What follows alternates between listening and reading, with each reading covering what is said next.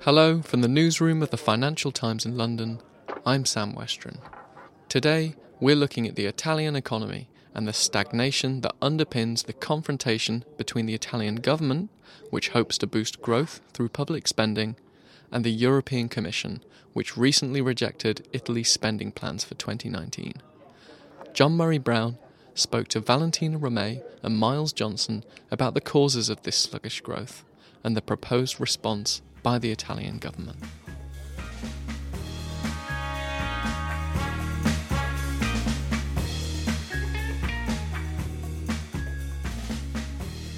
Valentina, you clearly did a lot of reporting for this story, but can you give us a bit of a flavour as to what sort of contacts, what sort of sources you spoke to to gather the information?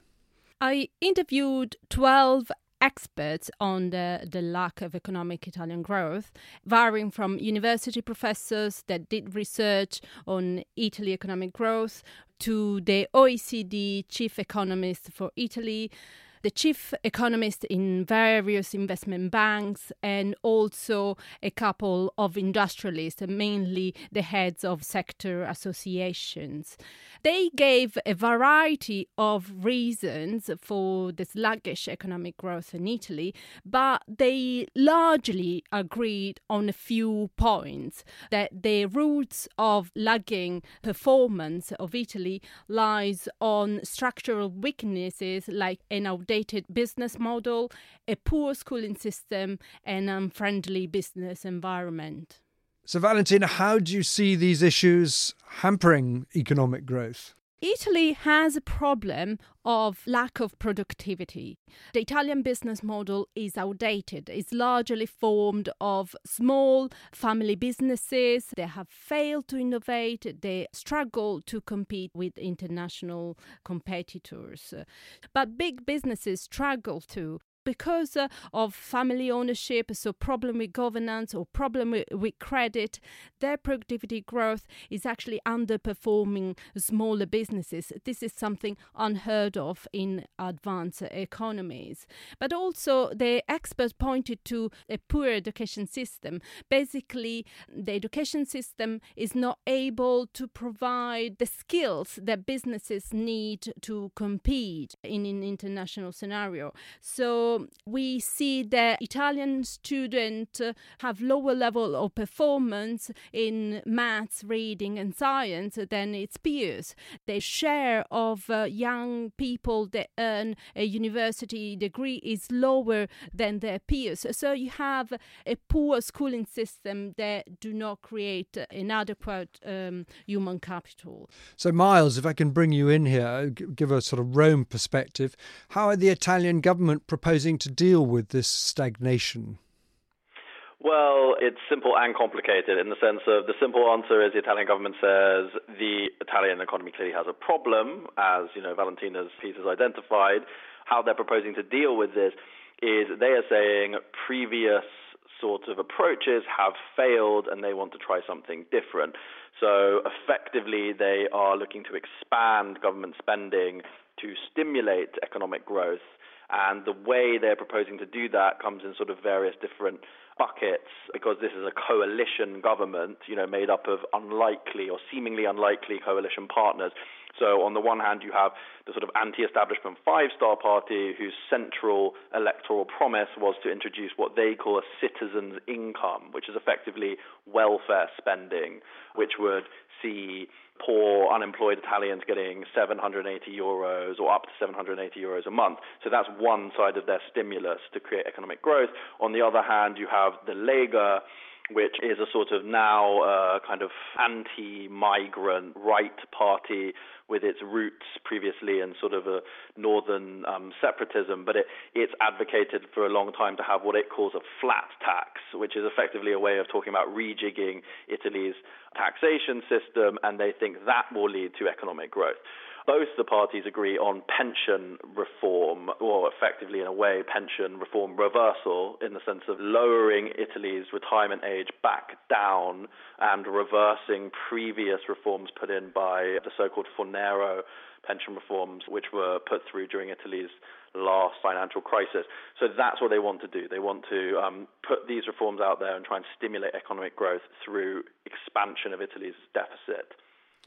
So the prospect of even greater public debt, Valentina, what are the experts saying about that?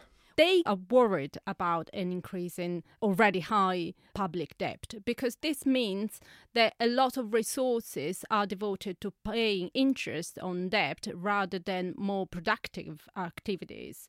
Now, the vast majority of the experts pointed to the risk of a persistent low level of uh, public investment because they led to a deterioration of the level of transport and social infrastructures.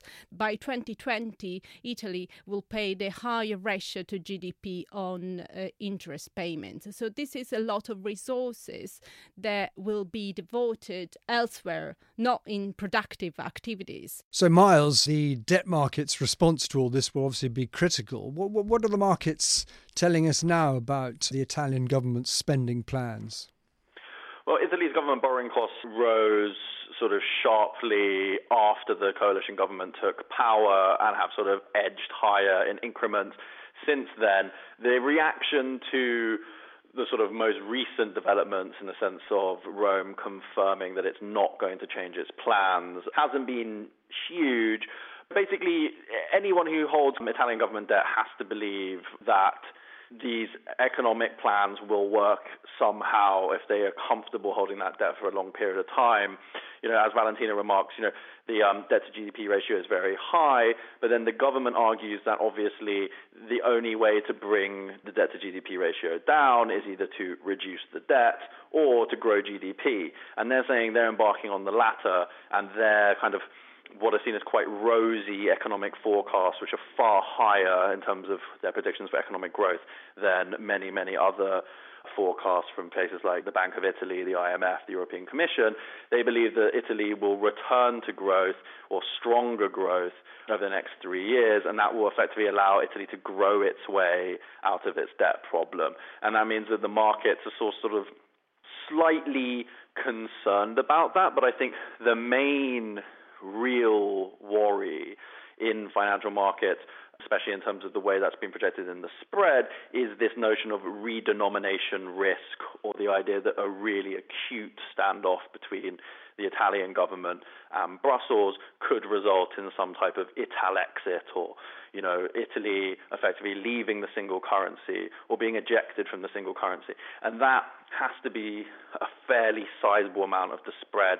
The Italian government itself has said, you know, senior politicians said they believe that maybe 100 basis points of the 300 basis point spread Italy pays to borrow over Germany over 10 years is reflected in that fear of a redenomination. And so there are two sides. There's the longer term growth story, which concerns investors, but that's a slower moving thing, which we'll see play out over the next three years. And then there's the more immediate concern over any potential flare up leading to a path that could see Italy leave the euro at some point in the future.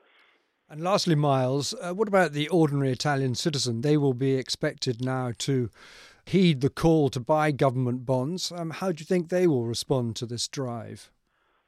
Well, it's hard to say. Um, look, Italy has a very, very high savings rate. There's a lot of private wealth in the country. It's a it's a wealthy country, significantly ahead of many other developed um, economies. If you look at it on savings alone, the government has sort of started to give hints without much detail about the idea that you know Italian savers could step up and effectively Italy could fund itself internally rather than having to rely on what Matteo Salvini, the League leader, has labelled as financial speculators, who are the people the Italian government is borrowing money from at the moment. I mean, in in practical terms. Italian yields have moved up. That makes them more attractive to retail investors who have obviously had to suffer a long period of low rates. And Italy has a very entrenched banking network where personal financial products are sold. So it's very likely these bonds are going to get away. But um, whether it really marks a serious shift in terms of the Italian treasury's focus on who it's going to sell its debt to in the future, that remains to be seen.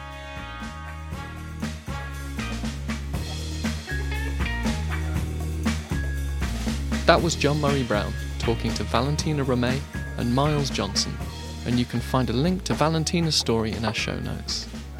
Thanks for listening. We'll be back with another news feature tomorrow.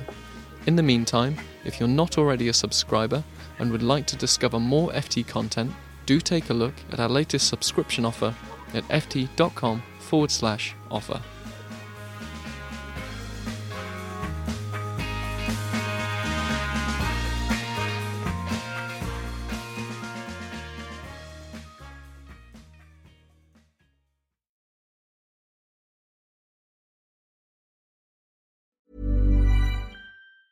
Planning for your next trip? Elevate your travel style with Quince. Quince has all the jet setting essentials you'll want for your next getaway, like European linen, premium luggage options, buttery soft Italian leather bags, and so much more. And is all priced at 50 to 80% less than similar brands. Plus, Quince only works with factories that use safe and ethical manufacturing practices. Pack your bags with high-quality essentials you'll be wearing for vacations to come with Quince. Go to quince.com slash pack for free shipping and 365-day returns. When you need mealtime inspiration, it's worth shopping Kroger, where you'll find over 30,000 mouthwatering choices that excite your inner foodie. And no matter what tasty choice you make, you'll enjoy our everyday low prices, plus extra ways to save, like digital coupons worth over $600 each week. You can also save up to $1 off per gallon at the pump with fuel points. More savings and more inspiring flavors make shopping Kroger worth it every time. Kroger, fresh for everyone. Fuel restrictions apply.